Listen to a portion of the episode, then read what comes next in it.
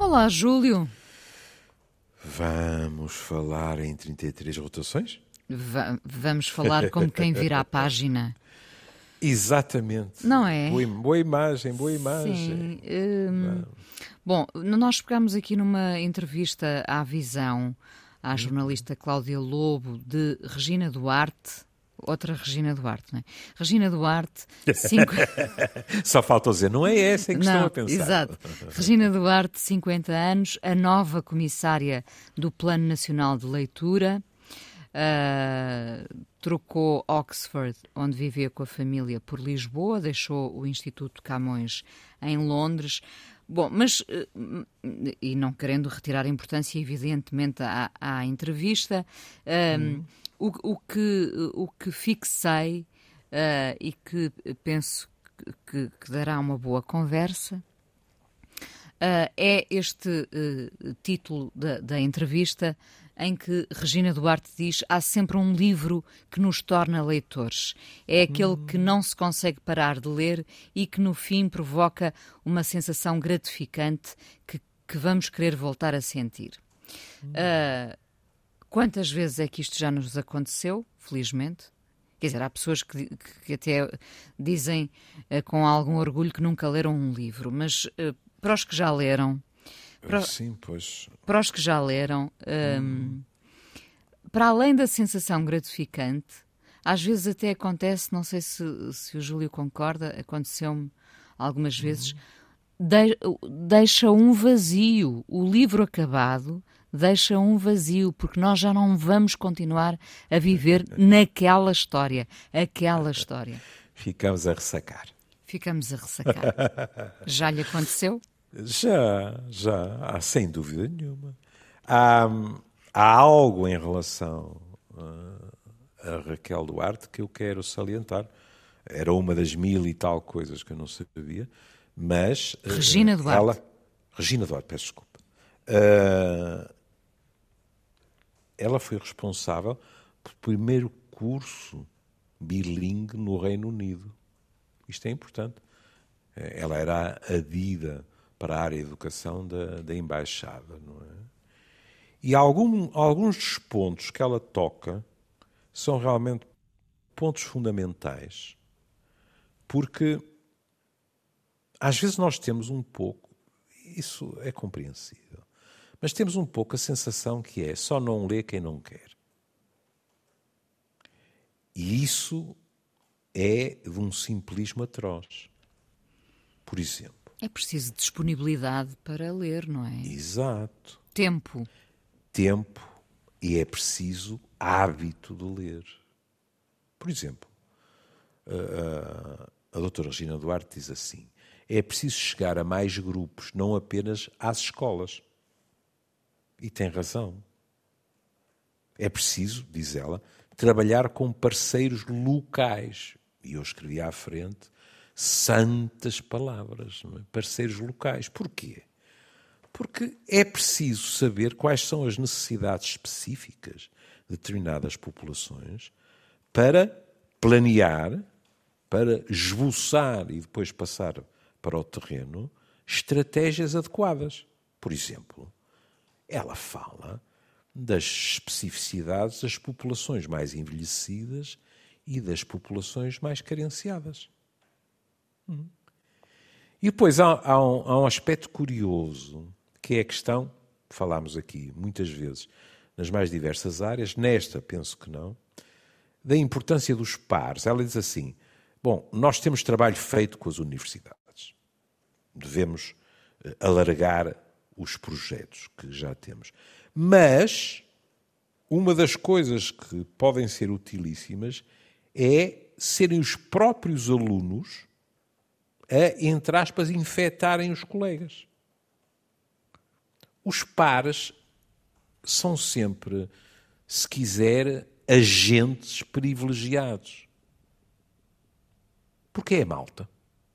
Porque são tipos em quem os mais jovens confiam, com quem estão sempre, etc. E, é um bom contágio. É, é um magnífico contágio.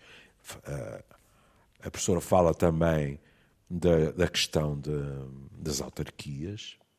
Eu aqui acrescentaria algo que vou vendo acontecer, uh, mais uma vez, é uma coisa que está muito relacionada com, com a classe social, que são grupos de leitura que se formam espontaneamente. É muito engraçado. Eu tenho uma querida amiga minha que tem um determinado dia, que por acaso é à noite, em que o grupo se reúne, foi decidida uma determinada leitura e vai-se conversar sobre aquele livro e tudo o que possa daí vir, digamos assim, em associação livre. E isso é muito enriquecedor, não é? Pois é. Porque em relação ao que. É, agora voltando, peço-lhe desculpa por ter feito esta derivação, mas voltando ao que a Inês dizia, a professora Regina Duarte diz uma coisa que é importantíssima. Isto, a leitura, não é um mero prazer estético. Aqui alguém pode dizer assim: acha pouco o prazer estético? Não, não acho.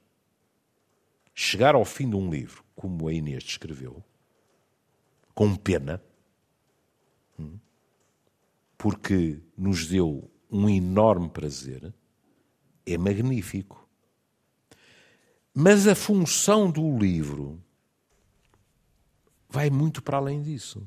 O livro é um verdadeiro gatilho. Pronto, eu aqui devia, devia ter dito trigger, não é? Porque assim, arrumava já a palavra inglesa do programa que tenho que dizer hoje. Todos portanto, os programas há um, não é? Tem que ouvir uma palavra. E feedback já não conta, por exemplo. Não, não, é? não, não. Não. Trigger ainda conta, não é? Pronto. É que com os livros é a nossa imaginação que é estimulada, é a memória, é a nossa projeção naquilo que lemos e que modifica o livro, diga-se passar. A Inês pergunta a amigos seus sobre um determinado livro e as descrições não são sobreponidas.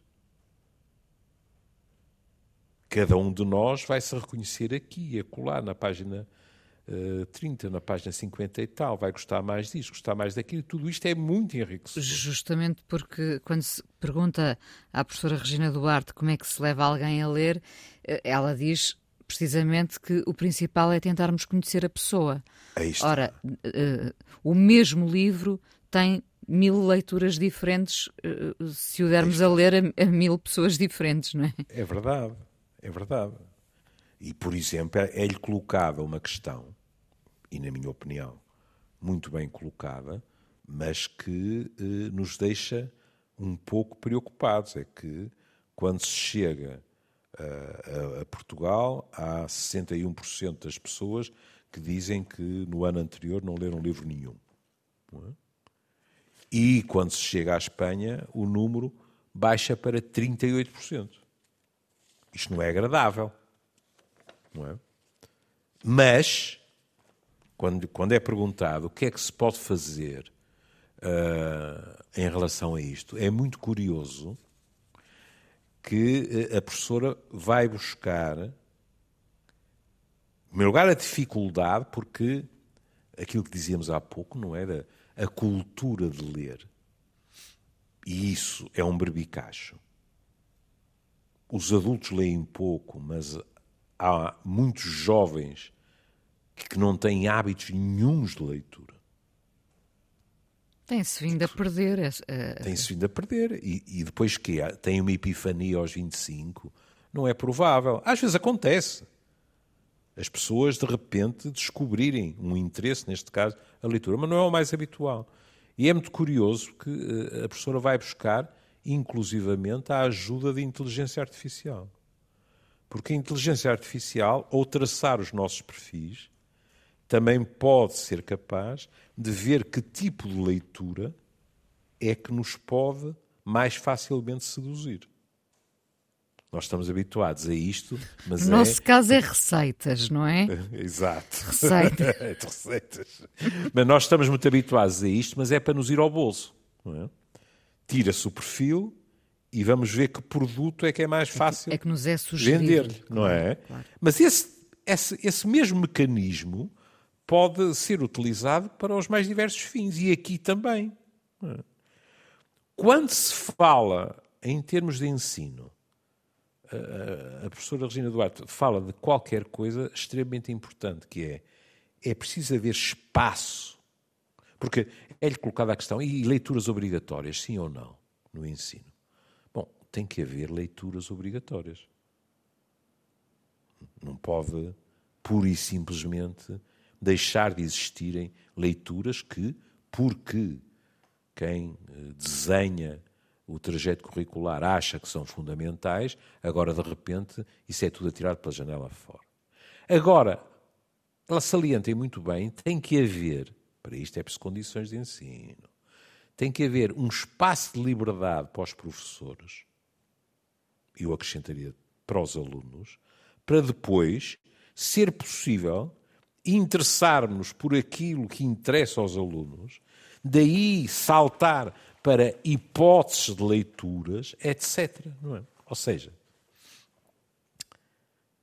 houve uma geração, uma, acho que uma, mas pelo menos a minha, a minha geração, com raríssimas exceções, ficou com um ódio vesgo aos Lusíadas. Porquê? Porque os Lusíadas era para dividir as orações, que era uma coisa, uma, uma verdadeira tortura. Dizer que aquilo era para nós um livro de poesia é ficção científica. Hum? Se calhar, se os Lusíadas tivessem sido servidos de outra maneira, não estou a dizer todos, mas alguns de nós teriam apreciado o livro pelo livro e não por estar ali complemento direto, isto, aquilo e aquilo outro, ainda por cima, com o único canto que provavelmente atrairia adolescentes a ser saltado, não é? Porque podia conspurcar as nossas alvas mentes, não é? Alvas? Alvas, sim. Ora bem, esta, este incitamento à imaginação, é? esta, este pedido, digamos assim, na estrutura de ensino, para fazer algo que a Inês aprecia muito, que é estimular a curiosidade das pessoas, que é algo que, quando perdemos, é, isso sim, um sinal de envelhecimento preocupante, é evidente que não se compadece com faltas de condições no nosso sistema de ensino. E todos sabemos como os nossos professores estão sobrecarregados em termos de, de programas, em termos de número de alunos, etc. É? Tendo ainda por cima alunos, muitos dos quais não são fáceis de seduzir para a leitura clássica, porque estão tão embrenhados na tecnologia. Hum? Esse é que foi o grande desvio. Têm uma grande desconfiança. Aliás, não é só em relação à leitura, sabe? Eu outro dia conversava com um dos meus netos e às tantas, uh, eu uh, estava, ele estava-me a questionar sobre os tempos em que eu trabalhava, ainda hoje trabalho, mas de uma forma diferente, em Adaúfo, mas em que eu trabalhava na área da toxicodependência, no CATS do Feita e também na, na Comissão para a Estratégia Nacional de Luta contra a Droga. E eu estava-lhe a contar uma, uma história engraçada que se passava muitas vezes comigo e com o Dr. Marcos Mendes. O Dr. Marcos Mendes era o ministro que tutelava a toxicodependência, com muita frequência chegava atrasado ah, aos encontros, era, um, era um, um atrasado profissional, e eh, de vez em quando havia cenas engraçadas porque vinha alguém que me pedia para prolongar um bocadinho a conferência porque depois chegaria o, o Dr. Marcos Mendes para encerrar, com quem eu tive sempre uma relação cordialíssima, ainda por cima, não sei se isto é uma inconfidência, presumo que não, ainda por cima partilhávamos o mesmo amor clubístico, etc. É? E lembro-me até de, de, um dia ele me dizer, ó oh, professor, nós, nós encontramos tanto nisto, o professor a, a encerrar o, a, as conferências ou o encontro e tal, e eu depois vir aqui eh, fazer o encerramento político, digamos, nós devíamos era combinar já a turnê, marcar datas, etc. Foi, foi, foi sempre, digamos assim, uma pessoa de uma enorme gentileza uh, para comigo. E o meu neto perguntou: Doutor Marcos Mendes, quem é? E eu, a funcionar no meu registro geracional, disse: Tu sabes, eh, eh, ele faz comentários ao domingo e tal e tal. E o meu filho, que estava presente, desatou-se a rir e disse: Mas tu achas que os teus netos veem televisão?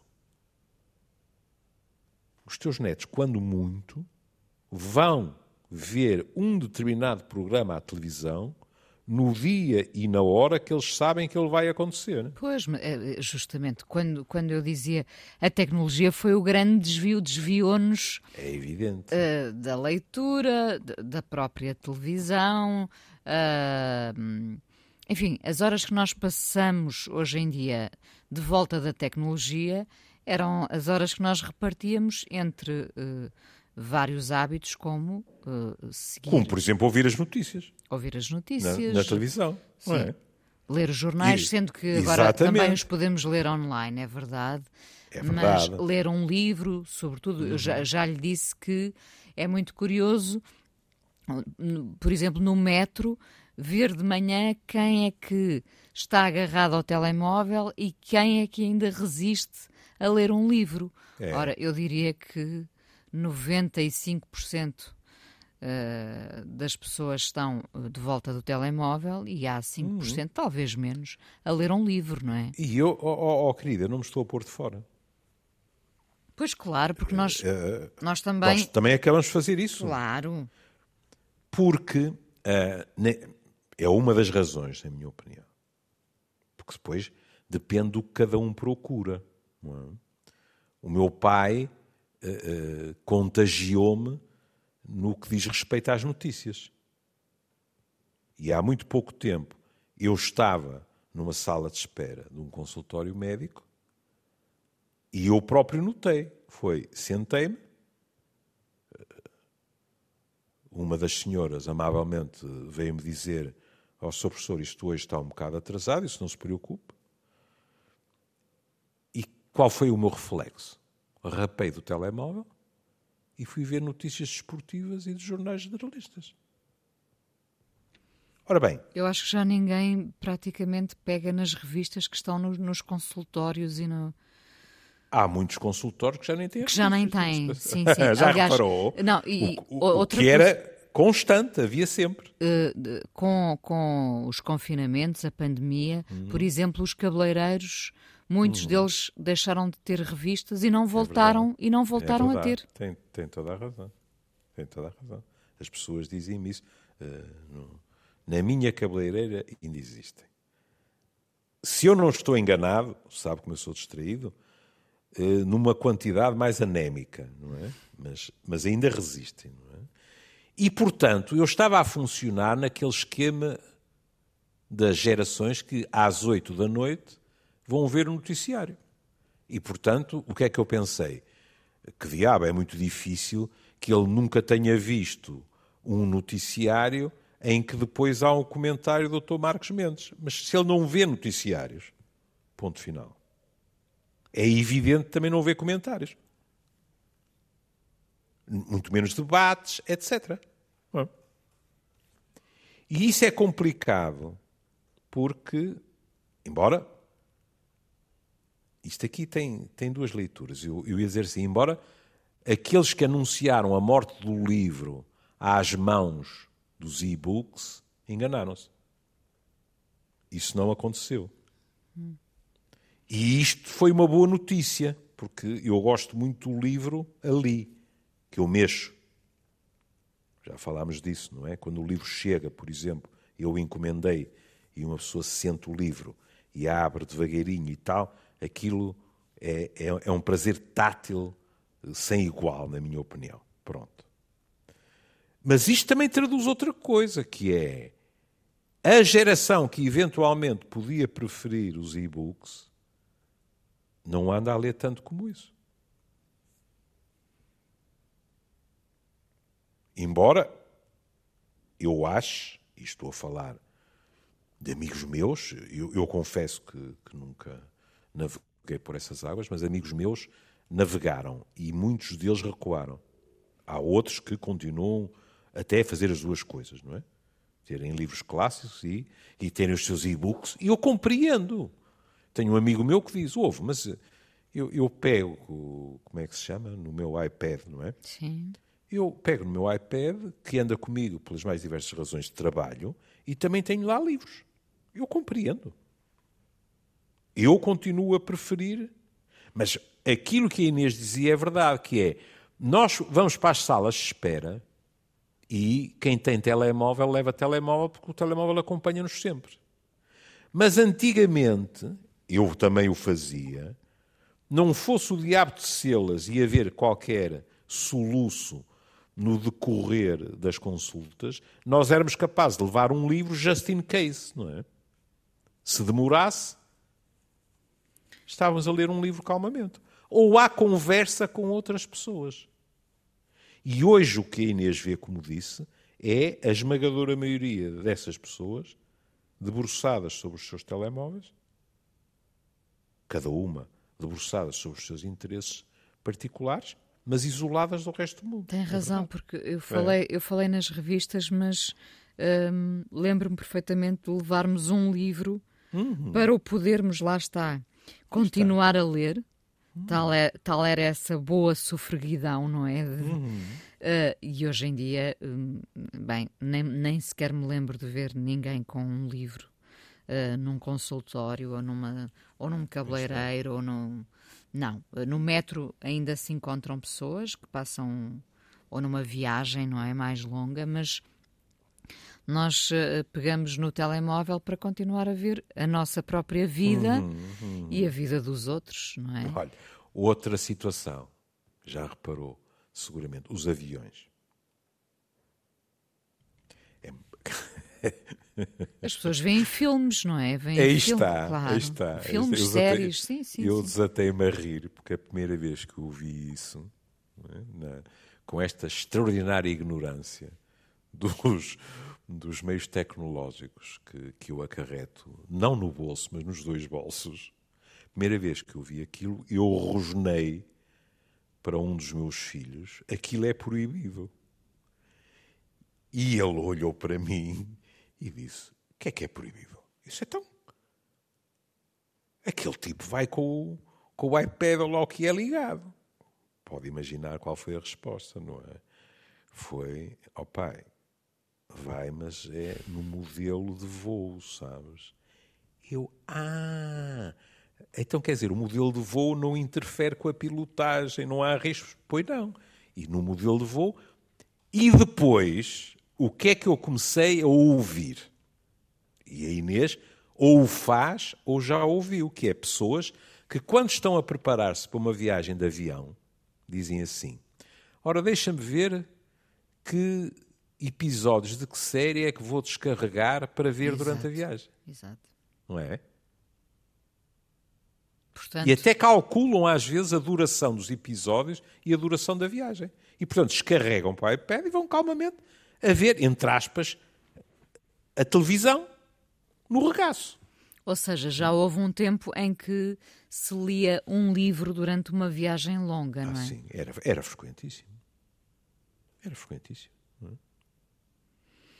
No, no, entanto, sabe, eu tenho visto algumas novas livrarias a abrir, que é, que é uhum. é curioso, e, e, há cada vez mais livros no mercado, não é? Portanto, uh, tem que haver leitores. Tem, embora, uh, segundo me dizem, as tiragens também sejam menores, muitas vezes. Porque não, eu, eu não acredito que hoje em dia haja leitores para a, a explosão editorial a que nós assistimos. Há novos livros todos os dias. Muitos, sim. Não é? Muitos. E, portanto, alguns terão tiragens mais pequenas. Pronto. Acho muito bem. E se aquilo corre bem, faz outra tiragem, ou, ou mais 10, não interessa. Não é? Porque de vez em quando eu acho também, não sei, podemos eventualmente perguntar ao nosso comum amigo Rui Colseiro.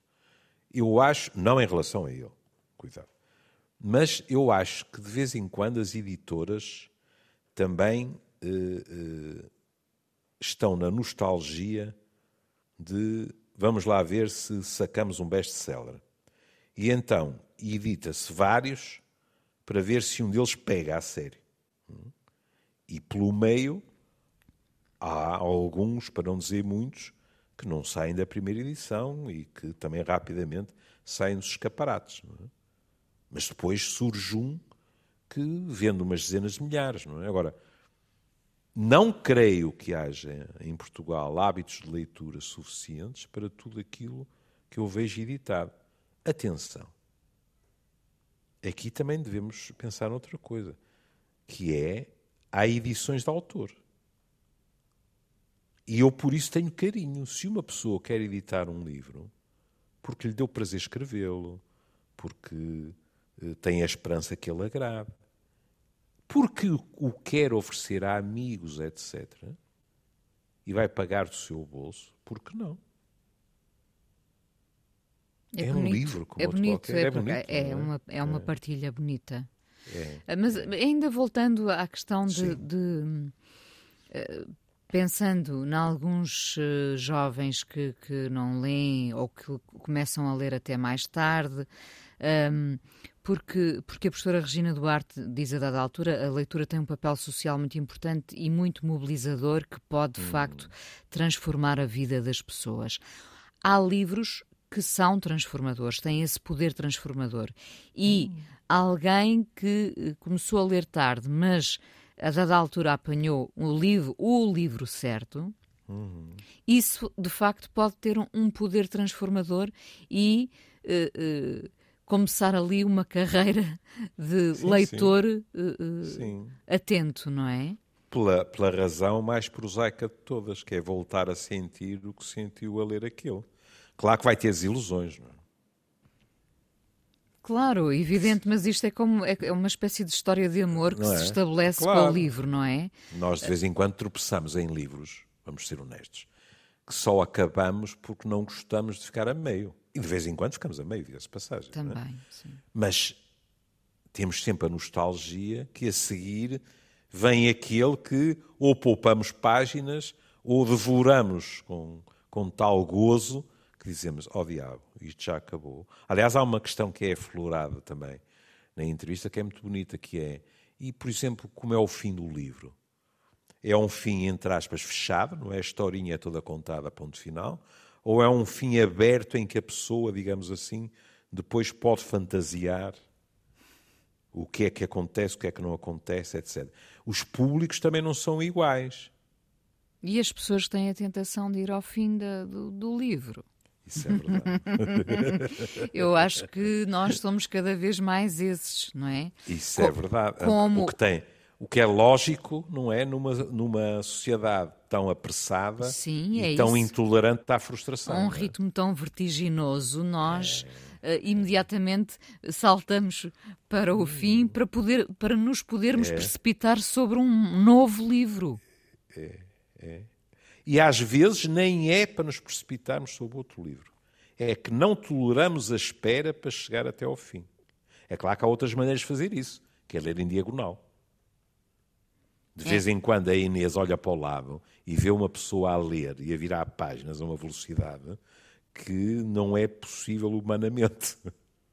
É interessante é. como a ansiedade se manifesta de é. tantas formas diferentes, não é? é? Essa coisa de saltarmos para o fim uh, de, de, de, um, de um livro ou ouvirmos uh, um podcast com a voz acelerada para, para... Uhum.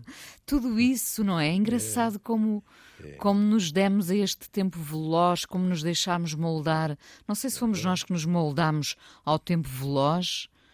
Uh, ou se foi o contrário, não é? Mas uh, de facto nós vivemos com outro ritmo, não é? Uhum. Estamos reféns, eu até diria que estamos reféns desse ritmo, e quando alguém nos diz que é preciso abrandar, eh, nós ficamos logo ansiosos e tensos. É, por isso é que as experiências de confinamento, para algumas pessoas, foram experiências terapêuticas, porque foram forçadas a abrandar. E algumas, é e algumas nem quiseram sequer voltar ao ritmo que tinham antes. Também... Exato. Sim, sim. É? A, a, minha gente, os psiquiatras e os psicólogos, dir-lhe-ão que ouviram várias pessoas dizer isso. Não é? Houve outras que não, que treparam pelas paredes e que não tiraram daí qualquer tipo de ensinamento, e quem sou eu para estar a julgá-las, não é?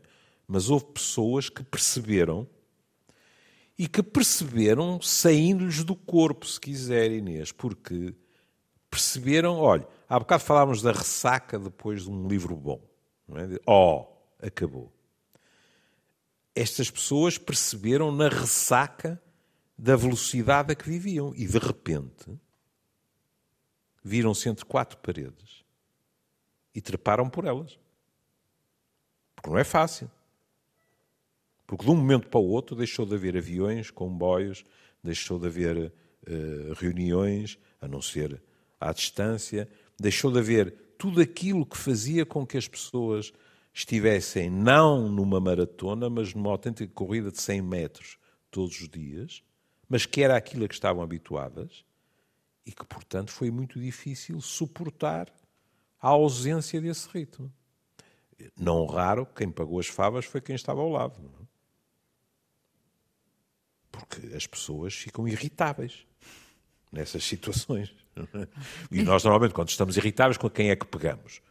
Com quem está mais à mão de semear, que são os nossos. Aí, Ainda por cima, em confinamento, aí, não se podia a, a sair. A irritação é? também era contagiosa, não é? Também. também ah, é. sim. Houve muito rilhar que foi por contágio, nem duvido. rilhar, eu gosto tanto desse, é? desse verbo. Com quanto tempo estamos? Estamos a 10 minutos do fim. A 10 minutos, porque há uma coisa que, que, que, eu queria que eu, que eu queria pegar, porque me deu muito prazer, é que perguntaram à, à professora Agostina Duarte uh, que livros é que a tinham marcado. E, e dos seus cinco livros, dois deles eu assinaria por baixo, porque são As Memórias de Adriano e Os 100 Anos de Solidão. E as Memórias de Adriano, eu que tenho uma péssima memória, eu tenho colegas que têm citações de toda a gente e mais alguém e tal, eu nunca fui assim. Pronto. Sei de cor um poema curto de Eugênio de Andrade e ponto final. Mas gerações de alunos que me passaram pelas mãos, coitados, levaram com uma frase das memórias de Adriano e não piaram, então saíram. Mas eu a frase dizia sempre. E, e em Associação Livre fui buscá-la, que é assim. Já não existindo deuses e não tendo ainda aparecido Cristo, existiu, de Cícero a Marco Aurélio, um momento único em que apenas existiu o homem. É uma frase majestosa. Mas para decorar é difícil, não é? É. Estou a meter-me consigo, sim. Também. Embora, eh, eh, agora vou, vou, vou, dizer uma coisa que arrepiará alguns dos nossos ouvintes. Embora Ursenar aqui nos facilita a vida porque uh, utiliza três vezes o mesmo verbo, que é existir. Hum? Pronto. Mas repare como isto é uma autêntica rampa de lançamento para nos obrigar a pensar o que é que ela está a dizer? Existiam, para utilizar o, o verbo. verbo dela, existiam os deuses dos romanos. Hum? E depois veio o cristianismo, não é? E varreu tudo isso. Mas o que ela diz é: entre este crepúsculo dos deuses e o aparecer em força do cristianismo, houve um tempo que ela refere a Cícero, se bem me lembro, o príncipe da oratória romana, era assim que ele era apelidado por quem? Por um dos, temos que perguntar ao Anselmo, por um dos, dos, dos, dos padres da igreja, penso eu. Uh, e Marco Aurélio, Marco Aurélio, o imperador estoico, o que ela está a dizer é: sem a ajuda dos deuses romanos, e os romanos, como sabe, eram muito práticos na sua relação com os deuses. Precisavam de um determinado tipo de, de serviços, criavam um deus para aquela área. Pronto. Não, é impressionante. É impressionante ver como, como aquele povo era pragmático. E depois Cristo, e Cristo, sobretudo, olha, Tolentino de Mendonça acaba de escrever sobre São Paulo. É fascinante pensarmos o que é que não teria acontecido ao cristianismo se São Paulo não tivesse existido. Não é? Ele foi o grande arauto, digamos assim. Pronto. Não é impossível pensar que o cristianismo uh, uh, seria um pequeno grupo de pessoas uh, na Judeia, pelos lados do Mar Morto, etc. É um pensamento estranho, não é? Mas pronto.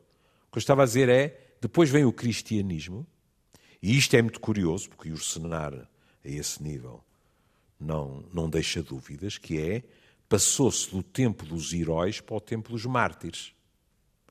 Porque realmente o cristianismo, eu até tenho um bocado de pudor em dizer isto, porque eu não, eu não gosto de dizer o cristianismo, porque a mensagem de Cristo não era essa. Mas, quer se queira, quer não, a Igreja o que veio dizer é isto é um vale de lágrimas. E depois vamos ser recompensados numa outra vida. Esta está destinada, sobretudo, ao sofrimento. Hum. E o que ela nos alerta é: houve um momento em que os homens, os seres humanos, pronto, esta, esta, esta tentativa de, de, eh, poder incluir as mulheres sem ser no masculino é ser muito complicado. Pronto. Antigamente dizia-se o, o, homem com H grande. Mas esta noção de que eu acredito piamente que nós aspiramos à transcendência, a sermos melhores, a irmos mais longe, a ultrapassar os nossos próprios limites, etc. E o que ela está a dizer é: houve uma altura em que isso foi deixado apenas no regaço dos seres humanos, sem ajudas dos deuses romanos, sem ajudas do Deus cristão, etc. Era o homem. E isto não é uma mensagem de solidão. Pelo menos não foi assim que eu. Está a ver? Cada um lê como quer. Isto, para mim, também não é uma mensagem de arrogância mas é uma mensagem de nós somos capazes. Agora, temos que fazer por isso.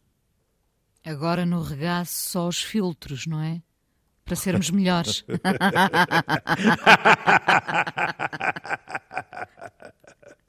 Vai ter que me explicar também umas coisas acerca disso.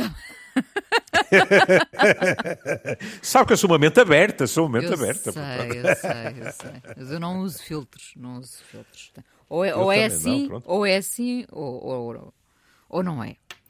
Não querem, ou, seja, não é para enganar ou ninguém. gostam assim, não é? Ou, ou gostam assim. Ou não se publica. Ou, então. Pronto, ou então, para que mentir quando depois somos confrontados com a, com a, verdade, não é? Oh, Inês. E depois também vamos ser completamente abertos, que é estamos assim tão interessados em gente que nos avalia pela aparência, só pela nossa aparência nem pensar, física. Nem pensar. Tendo nós interiores tão ricos e variegados como temos. Interiores e litorais, mas uh, a inteligência pode ser uh, tão sexy, não é? Claro. Eu estou a falar de si, não é? Não é que eu me não, considero não, não, inteligente, mas... Mas é assim, a Inês fala de mim, eu falo de si. Pronto. E pronto, não é? A inteligência, o senso do humor, patati, patatá... É isso, enfim. isso não é. precisa de filtros, nem, nem dá, para, dá para filtrar, mas não daquela forma eh, de, de redes Tem sociais. Tem toda a razão. Por exemplo, de vez em quando nós temos que filtrar o senso do humor porque as coisas podem engrossar. Estou-me a lembrar, por exemplo, do nosso comum amigo Manuel Sobrinho Simões, que de vez em quando, quando está mais resingão, diz: Vivemos tempos terríveis. Um tipo até tem medo de ser irónico, pelo outro lado, podem não perceber. Ora bem, isto não deixa de ser verdade. É verdade. Porque a ironia às vezes é subtil, do outro lado levam-nos literalmente e podemos acabar a levar na tabuleta. E por não falar foi, em podermos acabar. levar a tabuleta, vamos embora antes que nos puxem as orelhas. É, isso. Estamos, é isso. estamos na hora de, de quem sabe, uh, pegar num livro novo, mas antes, porque os livros têm esse poder, lá está, transformador, não é? Hum. E, e, às vezes vivemos com eles uh, um bom tempo da nossa vida. Um, mas com a música também. Mas com a música também. Que e nos trouxeste? Hoje trouxe uh, uma canção chamada The Book of Love, uh, na versão da Tracy Thorn, dos Everything But a Girl. Eles, eles vão voltar Vão voltar, é verdade, é, é verdade. Um muito bem, disco, Júlio, muito ah, bem. Ah, ah, Excelente. paz. Pronto, é um original dos Magnetic Fields aqui na voz da Tracy Thorn. Uh, um beijinho e cá estaremos amanhã. Um beijinho. Um beijinho.